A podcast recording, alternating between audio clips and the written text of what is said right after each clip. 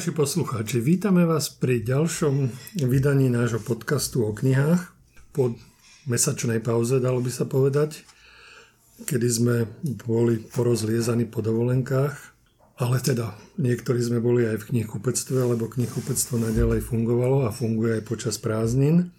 No v každom prípade chcem vás najprv upozorniť na jednu malú zmenu, ktorá sa udiela v našom knihkupectve a síce naša kolegyňa Teresa odišla a namiesto nej prišla 1. septembra Nika, ktorá je tu teraz s nami. Ahojte.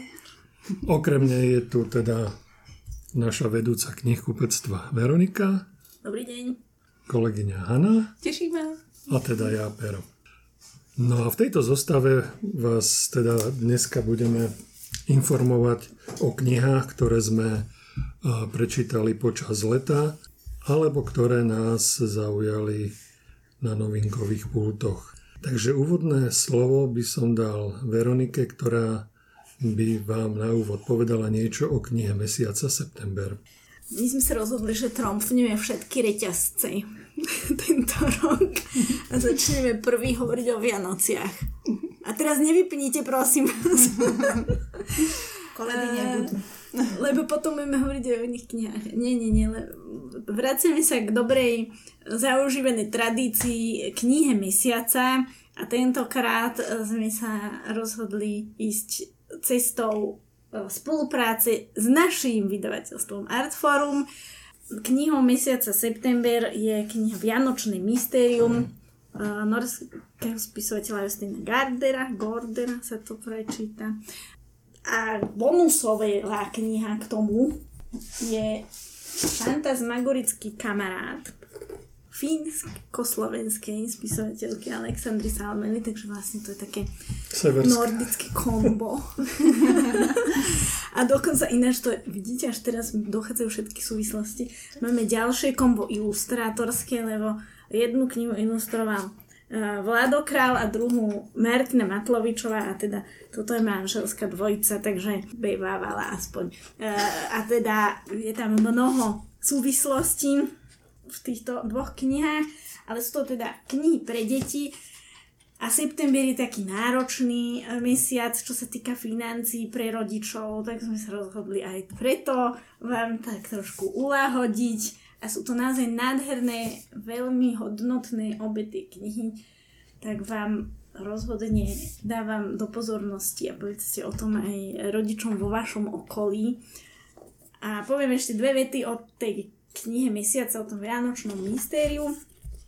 Možno Justina Gordera poznáte z jeho tvorby pre dospelých, ktorá začala tak viac vychádzať v posledných rokoch aj v češtine a slovenčine alebo z jeho najslávnejšej knihy Sofín svet, ktorý je román o dejinách filozofie a podobným spôsobom je robená aj táto knižka. On teda v tých detských knihách má takú tradíciu, že tam sú to v podstate dva príbehy, ktoré sa tak spoločne prelínajú a doko- v istom momente sa prelnú až tak, že sa úplne stretnú. A to je aj pri tejto knihe tak a je tam príbeh chlapca Joachima, ktorý teda žije v súčasnosti. A ten si kúpi taký zázračný adventný kalendár a v ňom sú listočky a na nich je príbeh dievčatka Elizabeth a tá zasputuje do Betlehema, kde sa kde spoznáva rôznych aktérov toho známeho príbehu, ktorý sa odohral na Vianoce a takto sa vlastne dostanete až k Vianociam, tak nie je rozdelená do 24 kapitol a preto sa odporúča nezačať čítať 24. decembra, ale až ale už prvého. Takže sa oplatí kúpiť ano, už teraz. presne tak. Oplatí sa ju mať, ju vytiahnuť už do 1. decembra. Čiže naozaj odporúčame prísť si pre ňu buď na koziu, alebo do internetového obchodu www.artforum.sk a nájsť si ju tam ako knihu mesiaca a môžete dostať skvelé kombo. Idem rovno pokračovať? Môžem. Alebo pre... Áno, pokračuj. Alebo niekto iný. Nech nie sú ľudia unavení mojim hlasom. Mm-hmm. Tuto odovzdám slovo niektorej kolegyni, napríklad Hanke, že čo si dobrého prečítala v lete. Tak v lete som prečítala kadečo. Kadečo som aj rozčítala a neprečítala, keďže je teplo a no. častokrát človek, eh, človeka veci rýchlejšie omrzia.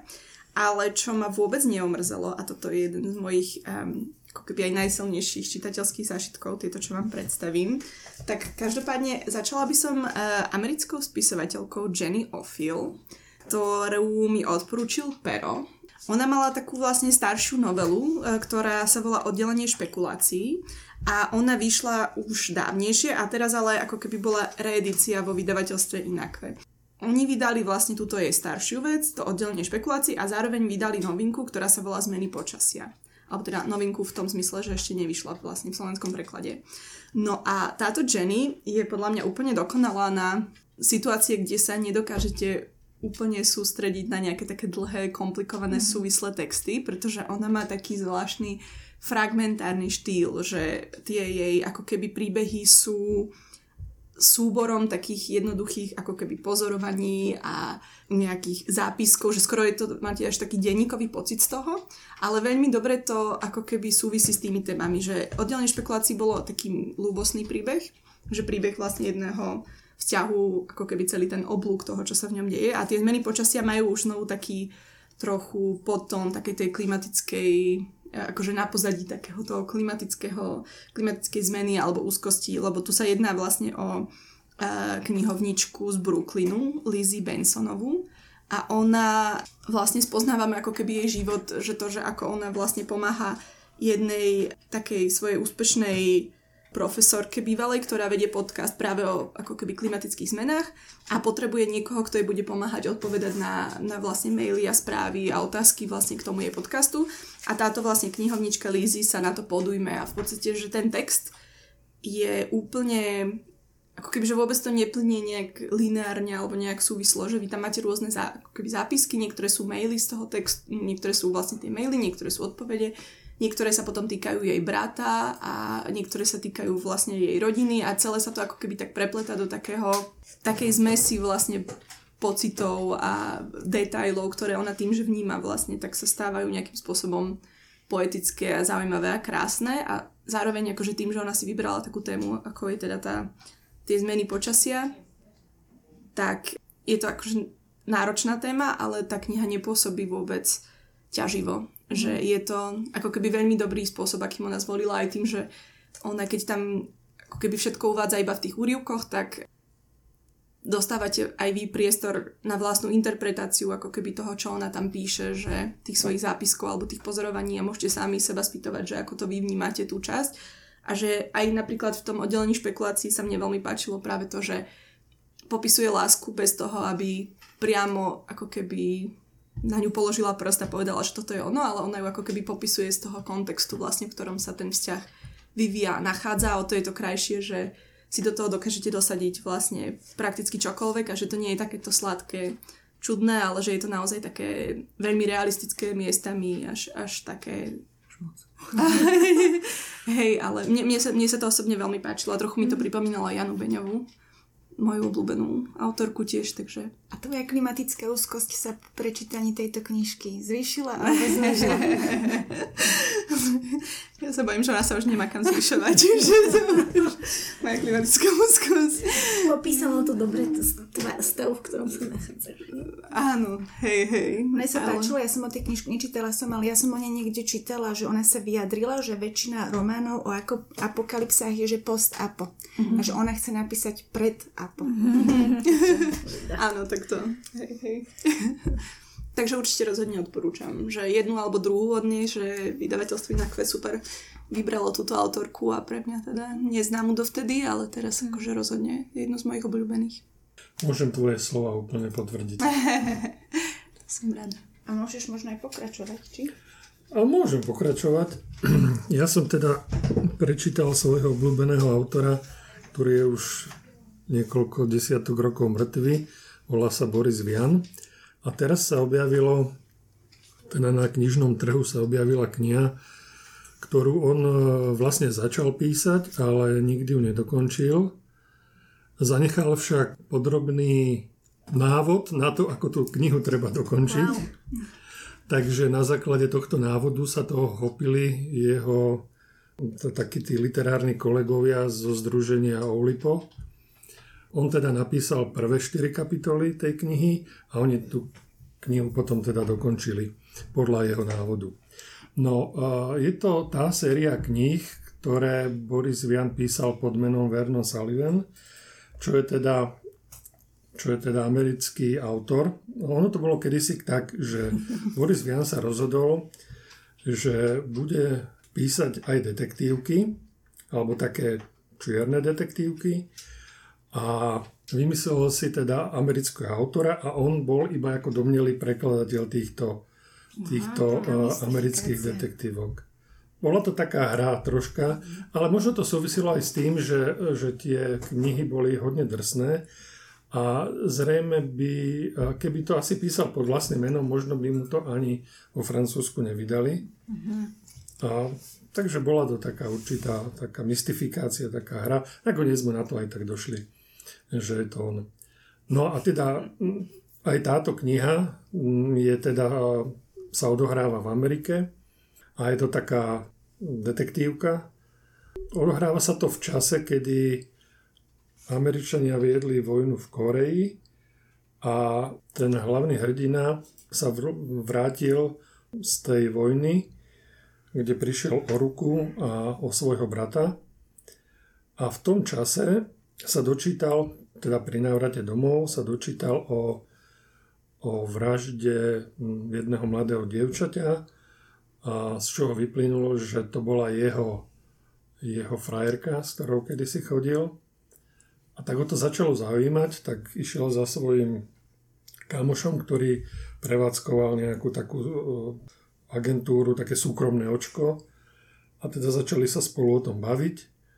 No a nakoniec e, ten kámoš sa do toho troška ponoril a zistil, že niekto vraždí mladé dievčatá a zistil, že tieto mladé dievčatá sú všetky tie, s ktorými tento hlavný hrdina niečo kedysi mal.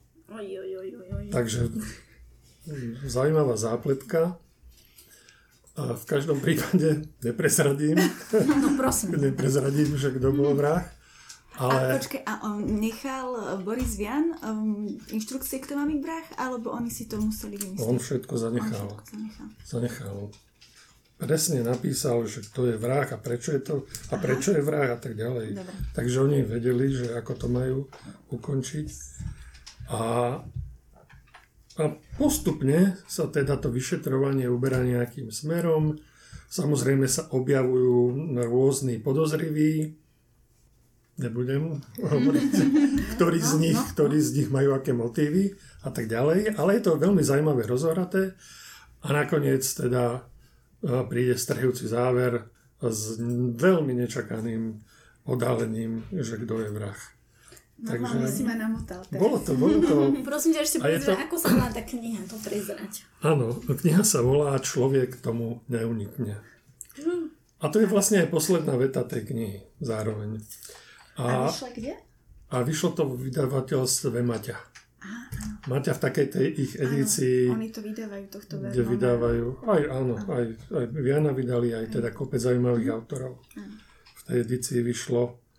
No a, a celá tá kniha je písaná takým ironickým štýlom, takým a, s rôznymi odkazmi, takže je tam aj taký poznámkový aparát, že s tými číselkami, mm. kde sa môžete dočítať, čo znamenalo to a to meno, alebo tá tá reália a tak ďalej. No, je to celé také, a je to také vtipné. fajn. A je to vtipné, že? Je to vtipné, áno. Je to také patafyzicky vtipné.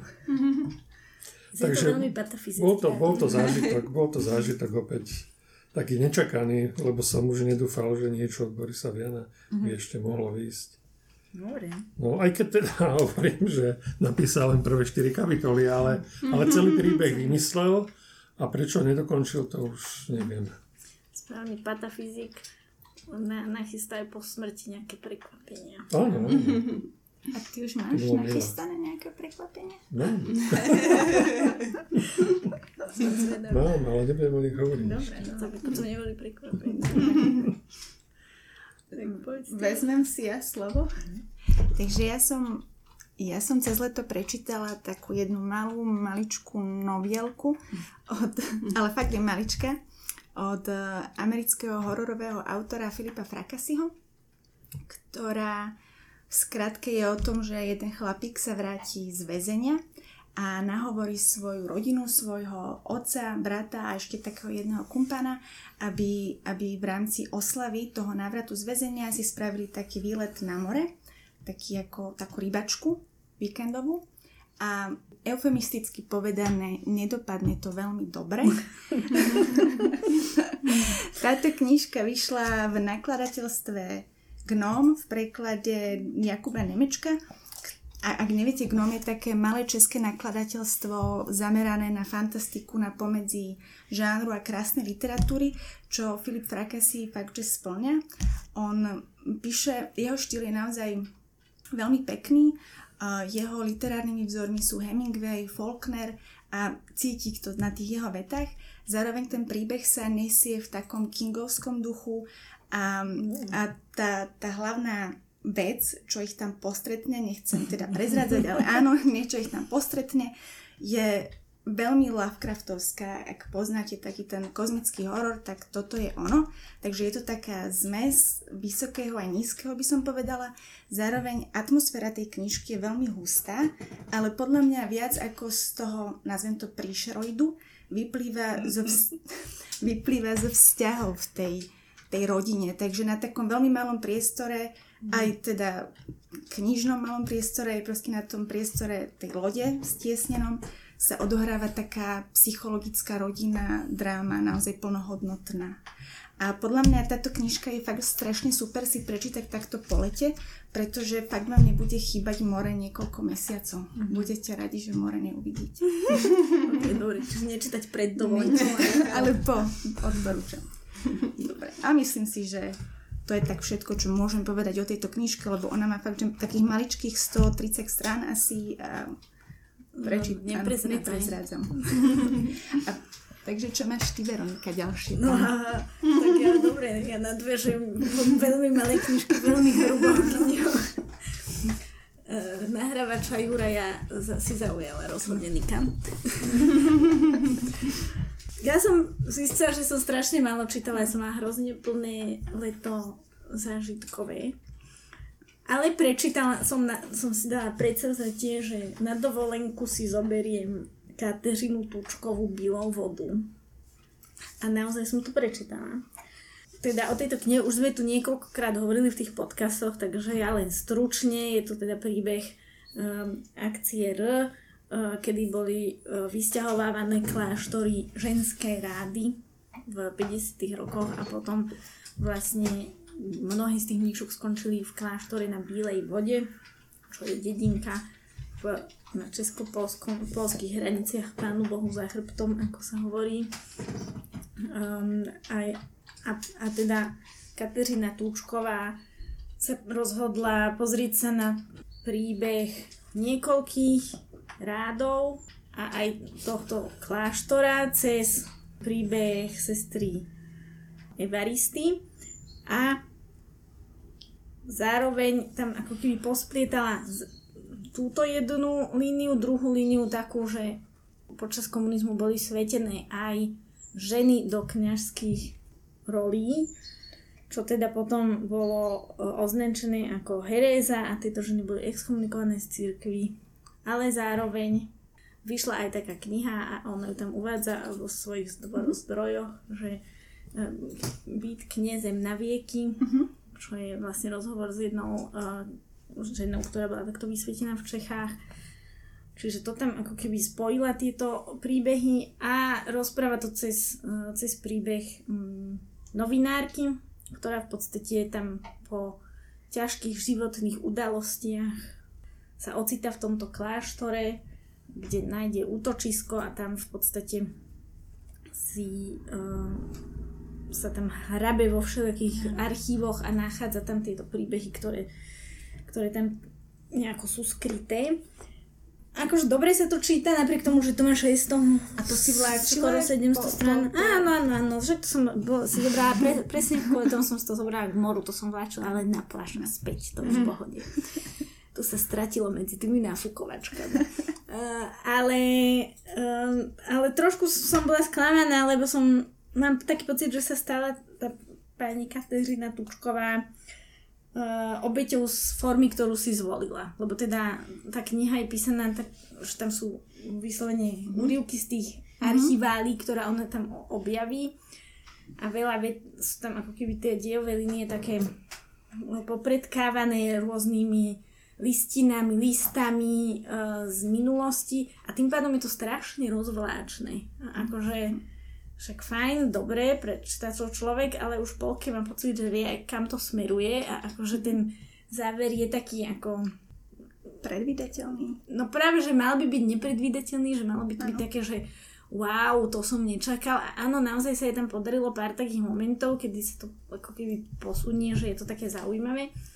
Ale, ale nie je to až také úplne nečakané, keby, keby to niekoľkokrát nenaznačila. No. Mm, neviem, akože mne sa zdalo, že To je možno aj chyba, že keby to nenaznačovala toľko, aby... No, keby to nebolo také hrubé, tá kniha, tak by nemala toľko priestoru naznačovať veci a bolo by, by to lepšie podľa mňa.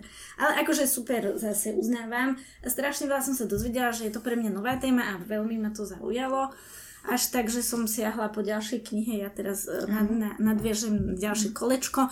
Uh, siahla som po ďalšej knihe uh, slovenskej novinárky z aktualít Ivany Hečkovej Jedna sviet sa stačí, ktorá vlastne túto tému spracováva z tej slovenskej uh, strany a z pamäti rôznych slovenských sestier. A toto je teda literatúra uh, faktu, na rozdiel od tej tučkovej. Tak som zvedavá, akože zatiaľ som iba v nejakej polovici, lebo teda nečíta sa to tak dobre ako tá beletria. A aj už uh, pena dní uh, ma zomlela trošku. a nemám toľko času na čítanie ako na tej pláži. Áno. Ale akože hej, je to, je to podľa mňa veľmi dôležitá časť našich dejín. V podstate tieto... A zaujímavé je možno aj prečítať si k tomu nejaké rozhovory s tou Kateřinou Tučkou, že akým spôsobom ju to ovplyvnilo. Ona napríklad tvrdí o sebe, že nie je veriaci kresťan a poz, pozera tam na, na tú církev z rôznych aj kritických pohľadov, ale, ale, ale zároveň to akože berie, že tak je to proste súčasť našej spoločnosti veľmi dôležitá stále. A Pre mňa to je zaujímavé napríklad, že prečo tie ženy vôbec do tých rádov vstupujú, že akože stále to bolo pre mňa také, že he? čo ťa to k tomu akože, čo ťa k tomu až musí dotlačiť? A mám pocit, že trošku viac tomu rozumiem po prečtení tej knihy? A to je zaujímavé, keď teraz viem, že Kateřina Tučková už nie je teda veriaca a skúma to z toho svojho pohľadu, tak celkom mám takých, že o 10 až 20% vyššiu šancu, že si to niekedy prečítam. Akože určite to nepovažujem za stratu času, napriek tomu, že teda má to i dostatočný počet strán. Ale odporúčam aj túto knihu Jedna sviet sa stačí. Že mám Je pocit, rozhodne že- tenšia. Presne, je rozhodne tenšia a sú tam tiež také, že svedectvá tých mníšok, čiže tiež, je to cez príbehy. A sú tam aj, super je, že sú tam fotky napríklad, lebo ja som si k tej bilej vode musela proste googliť, že ako to tam vyzerá. Čo dobre, že som spravila až po skončení, lebo som si to úplne inak predstavovala. ale, ale tuto, sú, tu, tuto je strašne veľa fotiek v tej druhej knižke, čiže to je fajn, to ja mám rada pri týchto historických knihách, že vidieť tie reálne tváre. Tak toľko sú moje letné knihy, viac som moc nedala. Ale tak sú také náročné.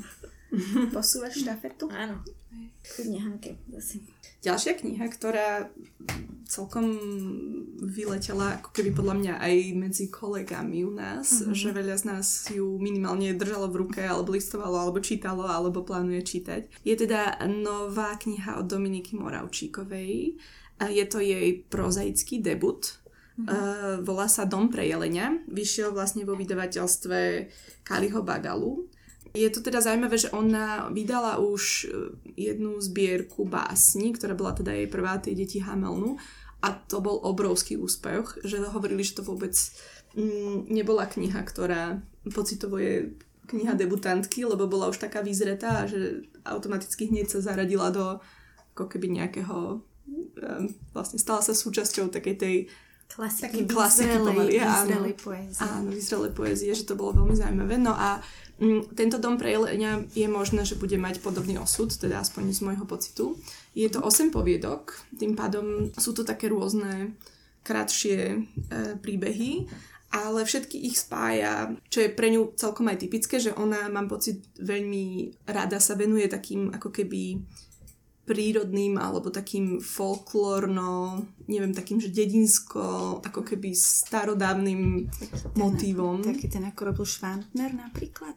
Trošku, hej, ale ako keby mne to pripomínalo dosť napríklad Olgu Tokarčuk. Um, ako keby super. napríklad Dom vodne, Dom v noci, alebo Cez kosti, kosti mŕtvych plus svoj veď, alebo napríklad Šeptuchy od Alenky Sabuchovej. Uh, že je tam veľmi citeľná taká tá trochu taký ten magický realizmus, ale ako keby v slovenskom prostredí. Že napríklad aj Ostrov od Balka uh-huh. tiež mal trochu také tie charakteristiky toho, že človek si ako keby tak spätne uvedomí, že ako kedy si vlastne aj na Slovensku človek žil tak strašne spätý v prírode, s prírodou a že ako taká tá neviem, ľudová mágia, alebo taká tá mm-hmm. poverčivosť, alebo to, že neviem, napríklad sa tam spomína, že sa ako keby narodí syn a je to z vlka, alebo proste, že neviete, že, že vlastne, že tie zvieratá a tie kamene akože alebo ožívajú, alebo že celkovo, že taká tá tma a to všetko na tej dedine, že, že celkovo tie povery vlastne stále majú veľkú moc a možno, že to nebolo iba v minulosti, ale že stále to ako keby prežíva aj do súčasnosti. No a tie poviedky všetky sa odohrávajú vlastne v nejakej inej chalupe alebo v nejakom inom proste dome alebo prostredí, ale stále je tam ako keby prítomné sú také presne tieto motívy a niektoré sú napríklad aj vtipné, že e, kde napríklad jedna žena rozpráva, že koľko už ona mala ženichov, a že, alebo pýtačov, ale že každý, kto sa o ňu zaujíma, tak zomrie a ona tam potom rozpráva také, akože, tak, tak smiešne vlastne sa to celé ako keby Uh, neviem, je, je to ako keby presne ten, ten príbeh takej tej slovenskej dediny a toho, že a dobrého, čo je v nej a zároveň toho možno trochu takého skrytého pod poduškou alebo takého A to, toho. toto vieme podľa mňa na Slovensku fakt veľmi dobre robiť, si myslím. Tento druh literatúry to je podľa mňa. Ešte, ešte sme sa bavili, že aj, aj ako keby Áno, že, že výborne sa to zase číta. Napríklad mňa zaujalo, že e, Dominika Moravčíková, ona študuje vlastne muzikológiu, ona je momentálne myslím doktorantka a že tie texty majú takú veľmi dobrú rytmiku, že aj tie básne, mm-hmm. že, že celkovo ona píše naozaj tak, že že ten text absolútne neviazne, že veľmi tak dobre ako keby mm-hmm. plinie a má to veľmi dobrú ako keby aj tú dynamiku, že to ako keby aké ona motívy vyberá, že vytvára vám to také naozaj extrémne živé obrazy v hlave a že strašne sa do, dokážete do toho ponoriť a tým, že sú to krátke poviedky, ja mám rada poviedky, tak naozaj akože je to taká vec, čo prečítate za deň, za dva, lebo sa od toho ťažko odtrhnúť. A akože teraz celkom fičia takéto návraty aj trochu k tomu folklóru alebo tak, takže Super. je to dobré, naozaj dobrá vec. Opäť musím s tebou súhlasiť. Taktiež som mal z čítania tej knihy pôžitok, aj hlavne, jak si spomínala, kvôli tomu rytmu, jak je to vyrozprávané. Mne to zase pripomínalo vaša pankovčína a jeho magický realizmus. A neviem, či ste ho čítali, možno vy ste taká tá mladšia generácia, ale tak Marrakeš, No. No, tak, tak ja som mal zase tento pocit. No a naj, najkrajšia poviedka pre mňa bola tá úplne záverečná, ten Dom pre jelenia. Tam, tam to bolo úplne, to bola taká, taká čerešnička na, na, na tom všetkom. No, skvelé, no. No ja tu mám takisto knihu, ktorú som si prečítal eh, z vydavateľstva Kaliho Bagalu a je to, je to kniha po funuse od Jakuba Speváka, čo je jeho debut. Teda ja som ho vôbec nepoznal, ale dočítal som sa, že on vyštudoval filmovú scenaristiku a dramaturgiu na Vysokej škole muzických umení v Bratislave. Potom získal nejaké ocenenia v literárnych súťažiach Poviedka, Akademický Prešov a Medziriadky. A v súčasnosti pracuje ako programový dramaturg a kurá- a kurátor na medzinárodnom festivale animovaných filmov Fest Anča, ktorý sa koná, myslím, že v Žiline každý rok. No, takže toto je jeho debut. Je to taká čierna groteska, kde sa to celé začne tým, že vlastne rozprávač je už mŕtvy. A rozpráva, a začne rozprávať vlastne príbeh, príbeh toho, čo sa deje na tom na kare. Na, alebo jak, áno, bol, je to v podstate kar, kde sa zišli členovia jeho najbližšej rodiny a on ich ako keby že sleduje z toho takého ešte ja neviem, jak to nazvať, ale keď niekto, keď niekto áno, verí v určité také tie, tak áno, z toho medzistavu, že už zomrel, ale ešte neodišiel niekam, takže je tam pri nich, tam niekde krúži okolo nich a sleduje, čo sa tam deje. Samozrejme, nie je jediným rozprávačom tejto, tohto príbehu. Postupne sa striedajú všetci tí protagonisti, ktorí sa toho karu zúčastnili. A je tam jeho manželka, jeho syn, je tam jeho brat, švagor, švagrina a to je tuším všetko, čo sa teda zúčastnia tohto karu. No a teda nastáva tam taká situácia, že on sa to rozbieha tak úplne nevinne. Proste debatujú medzi sebou nejaké jedlo sa tam prináša klasicky No a potom sa, to, potom sa to tak pomaličky začína stupňovať. Dejú sa tam také zvláštne veci. Proste niektorí členovia rodiny dochádzajú do konfliktu vzájomného. Potom proste manželka to, teda tá je vdova, jeho, to asi možno preženie s pitím, takže jej príde zlé a teraz sú tam také výstupy so synom, dosť také e, vyhrotené. No, do toho, do toho začína, do toho začína búrka, no. Ktorá pôsobí tak, e, naberaná mohutnosti a začína pôsobiť tak apokalypticky a tá nakoniec tak symbolicky spustí takú úplnú, totálnu apokalypsu a skazu, ktorá nastane. Ale je to, opäť ten záver je famózne vypracovaný, takže nepoviem už o ňom ani slovo, lebo to si treba fakt vychutnať. Ale páči sa mi proste, jak to začína, tak úplne nenápadne a pekne sa to stupňuje až do, do niečoho úplne šíleného. Mm-hmm. Fakt, fakt. A ten hlavný hrdina zomrel prírodzenou smrťou? No, ešte sa tam píše o tom, že on mal vlastne rakovinu. Uh-huh. A teda e, ešte tam je tam takéto retrospomínanie na to, že aké to bolo, keď, keď bol chorý, keď mal tú rakovinu, uh-huh. jak vlastne bol doma, nebol schopný vlastne ničoho. Takže sa ho snažili krmiť nejakými zdravými jedlami, dávať mu nejaké e, elixíry a neviem čo. A jednoducho pomalinky odchádzal a, a chrádol, až kým, až kým to s ním nezamávalo úplne. No. Áno, tamto je, tamto je také, také pochmúrne celé, ale nevenujú tomu až príliš veľkú pozornosť, lebo tá pozornosť je skôr venovaná tým rodinným vzťahom a, tej, a, a, a, to, tomu, jak to tam e, nefunguje a jak jak je to tam také choré celé a mm-hmm. výborne napísané. Hoci je to útla knižočka, ja neviem, nemám moc veľa strán, nejakých 70-80 strán, ale skvelé. Je to taká novielka, možno dlhšia poviedka, ale fakt vynikajúco napísané. Úplný zážitok. Super. No, že Kali bavila tento rok. Mm, darí sa mu, darí sa mu zase opäť. Hej. Brutálnu však keď trošku si, takých nových kníh teraz. Však keď si zoberieme, že minulý rok stavil na takých klasických Aha. autorov, jak je Aha. povedzme Rakús, Bala, tak tento rok má také... A tento rok zase s tými mladými, ale tak aj Nikola Holcerová je debutant samozrejme, aj to sa mu vydarilo. No a teraz je akože toto úplne skvelé. Moravčíková takisto skvelá budeme mu držať palce, nech má teda toľko úspechov s týmito knihami ako s, t- s tými minuloročnými. No a niekedy si vybrala takú úplne inú. Ja som, to som veľmi zvedavá, čo o ním povie. A ja? Takže ja tu mám trošku niečo na inú notu. Ja tu mám knižku s názvom Správna posadka, čo je taká reportáž o začiatkoch amerických raketových letov do vesmíru, alebo teda inak povedané je to reportáž o chlapikoch, ktorí mali byť prví vo vesmíre, ale podsadol ich Gagarin.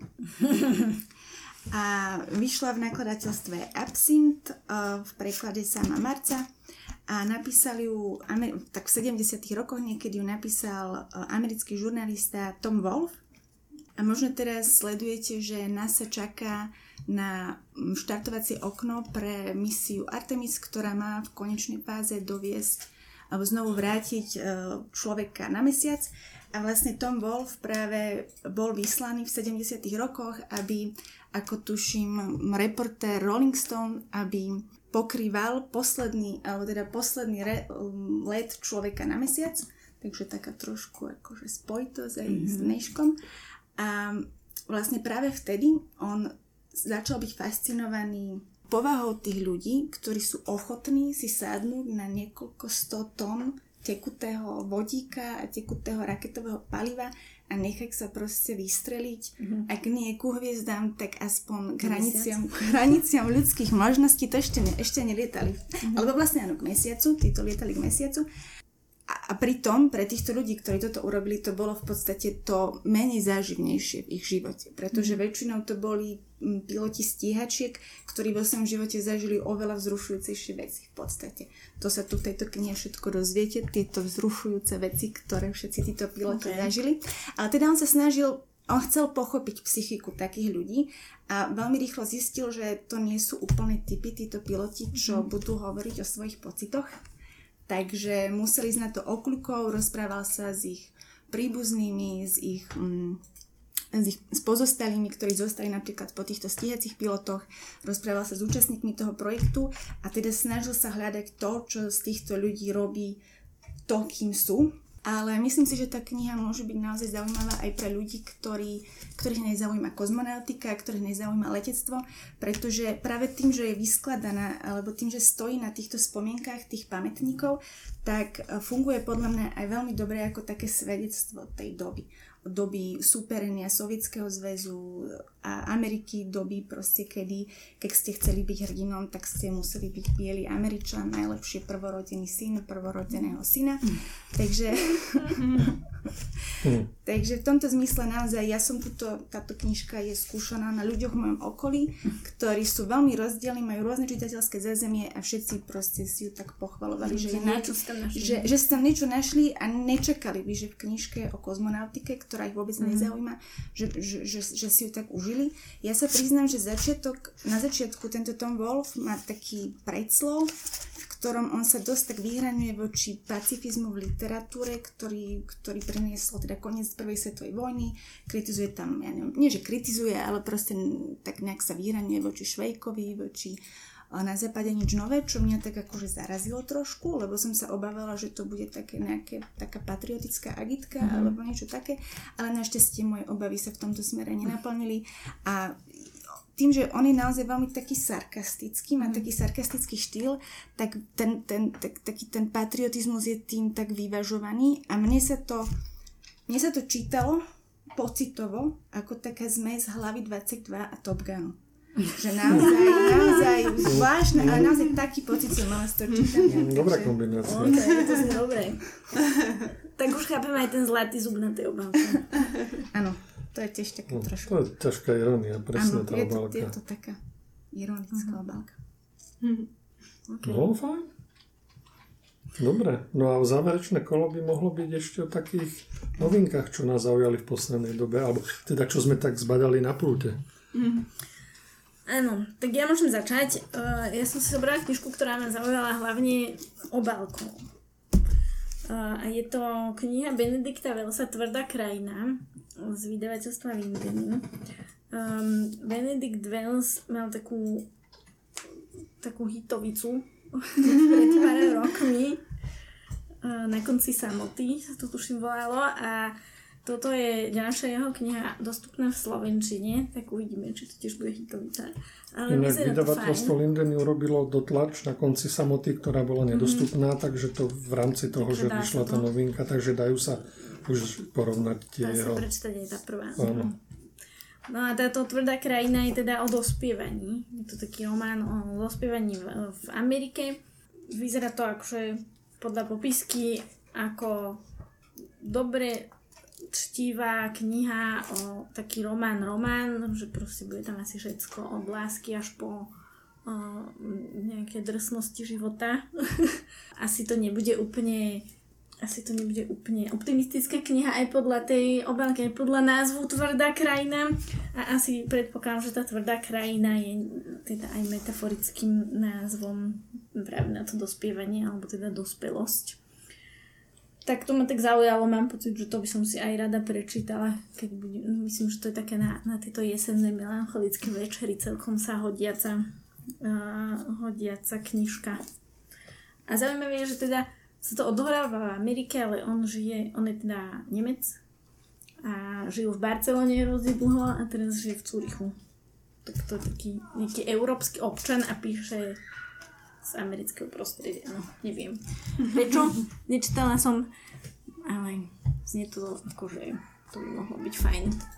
Ja som si teraz vyhliadla, ja to som sa celkom tešila, že už, už to konečne k nám dorazilo, taká novinka z východného pobrežia, čo je taká moja obľúbená kultúrna organizácia Košická. Oni sú, oni sú taká špekulatívna krajina. Mne sa to- Mne strašne mi to páči, že oni to majú celé také premyslené, proste, že, že oni sú vlastne nejaká bajná krajina. Dokonca Áno. udávajú vlastne na svojej stránke, že aké vysoké vlny sú proste práve teraz 12,3 metra momentálne. Vietor 11, 11 km za hodinu. No a oni organizujú rôzne kultúrne podujatia, napríklad Peča Kuča, ale aj nejaké ako keby a, filmy, ale zároveň vydávajú knihy, ktoré zatiaľ všetky mali veľký úspech. A Vydali tri. Vydali vlastne Gemer je vesmír, potom vydali Atlas Soch, čo boli vlastne ako keby mapovali sochy vo verejnom priestore v Košiciach. A teraz vydali úplnú novinku Atlas umenia verejných budov mesta Košice. No a to vyzerá veľmi zaujímavo a veľmi pekne, ak ste fanúšikovia aj celkovo e, architektúry alebo e, teda umenia vo verejnom priestore alebo máte radi čierne diery, ktoré tiež v podstate popularizujú takéto veci, tak toto by mohlo byť tiež pre vás zaujímavé. Oni ako keby zozbierali všetky také tie, čo bývajú na, neviem, na panelákoch, tie obrovské... Novodobé fresky. Novodobé fresky, ďakujem. A ich ako keby tak, že nie sú to fotky, ale sú to ako keby prekreslené vlastne Mhm. tak, takou vektorovou ilustráciou. Hej, a že sú zmapované a k ním vlastne sú aj nejaké také textiky objasňujúce, že čo je čo a kde to nájsť, že môžete si zároveň spraviť takú výlet do Košíc na východné pobrežie a si to tam ako keby obehať všetky tie veci. Že veľmi sympatická knižka a teším sa aj z ich iniciatívy a teším sa aj z toho, že ju máme u nás a, a teda ja si určite zoberiem na najbližší výlet tam a poobzerám. Takže Surfovať na vlnách a pozrieť presne tak. umenie. tak, tak, tak. Vero už niečo listuje. No, ja si listujem v takej knihe, že rozhovory o filme, ktorú pripravili a zostavili Marek Leščák a Martin Šulík. A vydal to Slovenský filmový ústav Vysoká škola muzických umení v Bratislave. Objavilo sa nám to na pulte snad pred e, tromi či štyrmi týždňami. Na rozdiel od Denisa som ešte nestihol sa do nej začítať. Keby tu bol Denis, on by nám už o nej No porozprával. ešte, že to nie je. Možno nás vypečuje. Takže ako na- napoveda samotný názov, tá kniha je kniha rozhovorov o filme. Rozhovorov s kým? No, tak eh, na jednej strane sú to také známe mená eh, z filmovej branže, ako je mm, Ondrej Šulaj, Stanislav Párnický, Dušan Dušek, Dušan Trančík, Jozef Pašteka, Pavol Korec, Peter Bebiak, Marko Škop a Ivan Ostrochovský. Takže s týmito ľuďmi, s týmito ľuďmi sa vlastne viedli rozhovory. Ja by som asi možno len tak eh, navnadil na túto knihu tým, čo takým krátkým úvodom, čo napísal Marek Lešťák s Martinom Šulíkom. A síce, že ako učiť filmárov? Otázka. Podľa nás je najlepšou formou výučby rozhovor a spoločná tvorba. Osvojovanie si filmárskeho umenia vnímame ako nepretržitý dialog, v ktorom je prítomné objavovanie historických súvislostí, výmena teoretického poznania, ale hlavne odozdávanie si životných a praktických skúseností. Vieme, o čom hovoríme, pretože aj naša spolupráca začala pred 30 rokmi na filmovej fakulte ako dialog študenta a pedagóga. Postupne sa naše úlohy menili, učili sme sa jeden od druhého, spoločne sme písali scenáre, nakrúcali filmy a stali sme sa priateľmi. Vďaka tejto empírii sme sa rozhodli iniciovať rozhovory medzi študentami filmovej fakulty a ich staršími kolegami. Chceli sme vytvoriť priestor na medzigeneračný dialog, v ktorom sa budú spoznávať, deliť o svoje vedomosti a zážitky. Nasledujúce texty sú rozhovory o tom, čo máme všetci radi. O filme. Myslím si, že tu je povedané úplne všetko, že čo človek od tejto knihy môže očakávať. Hm. Takže ak máte radi film, rozhodne o tejto knihe siahnite. Ja som si vybrala, alebo teda mňa zaujala na pulte dnes knižka španielského autora, ktorý sa volá, akože ja to prečítam po svojom, že Javier Serkas. Máte pripomienky, tak teraz... Ja Za mňa dobre. A on je, je to španielský autor, ktorý že vraj napísal desiatky románov, ktoré boli preložené do viac ako 30 jazykov. Zaujímavé na tom je, že sa rozhodol napísať detektívku, alebo teda detektívnu trilógiu, toto je prvá časť. A jej hlavným hrdinom, a to sa mi možno páči najviac, je mladý policajt a vášnivý čitateľ. A viem, že spomína sa tu Jean Valjean, Bedári a že bude to teda tam zohrávať takú svoju úlohu, táto jeho láska ku knihám. A na to sa veľmi teším, že vraj je to taká temná detektívka a veľmi taký krutý ten, ten zločin, ale budem veriť, že to zvládnem, lebo nemám až tak rada plne, že také kruté. To nebude asi už úplne drsné, keď to vydalo vydavateľstvo inak. Nie, také, Či? že jasné, že nie, ale otrasie pokojným regiónom hrozný zločin. Áno, možno nebude taký hrozný, ako uvidím. Ale určite si ju prečítam už len kvôli tomu Žanovi Valžanovi a Bedárom. Hej, vyzerá to zaujímavé, mňa to zaujalo. Keby to bol talianský autor, tak by som si myslela, že hrozný zločin môže byť aj uh, ananás na pici, alebo Presne tak, nevieš čo. Keďže je to Španiel, tak niekto prerušil siestu. Dobre. Uh, a z tejto knihy sa bude čítať aj na noci literatúry, ktorá bude 21 septembra môžeme to rovno využiť ako pozvánku na toto podujatie v Bratislave a myslím, že aj v iných mestách po Slovensku sa bude čítať z mnohých zaujímavých kníh. Niektoré z nich už sú na pultoch a niektoré ešte sa pripravujú. Um, a aj u nás sa bude aj, čítať. Áno, a aj u nás v knihkupectve sa bude čítať, čiže budeme mať otvorené až do 10. Kľudne príďte si pobehať po meste a popočúvať z knižiek. No zdá sa, že sme asi naplnili to, čo sme si predsavzali v tomto podcaste. Na záver by som chcel povedať, že čo vás môže čakať, e, budú najnovšie noviny, čo čítať, ktoré už finišujú a čo nevidieť sa budete môcť aj prostredníctvom týchto novín dočítať o zaujímavých knihách ktoré sa pripravujú alebo už sú vonku. Okrem toho 9. septembra Artforum na Kozej oslavuje 30 rokov, ale keďže tento podcast sa bude zrejme vysielať po 9. septembri, tak uh, vedzte, že už budeme mať 30 Toto rokov. za sebou. A party. Áno, a že pokračujeme v ďalšej 30 alebo sna- budeme sa snažiť pokračovať. Aj vďaka vám. Aj vďaka vám, no.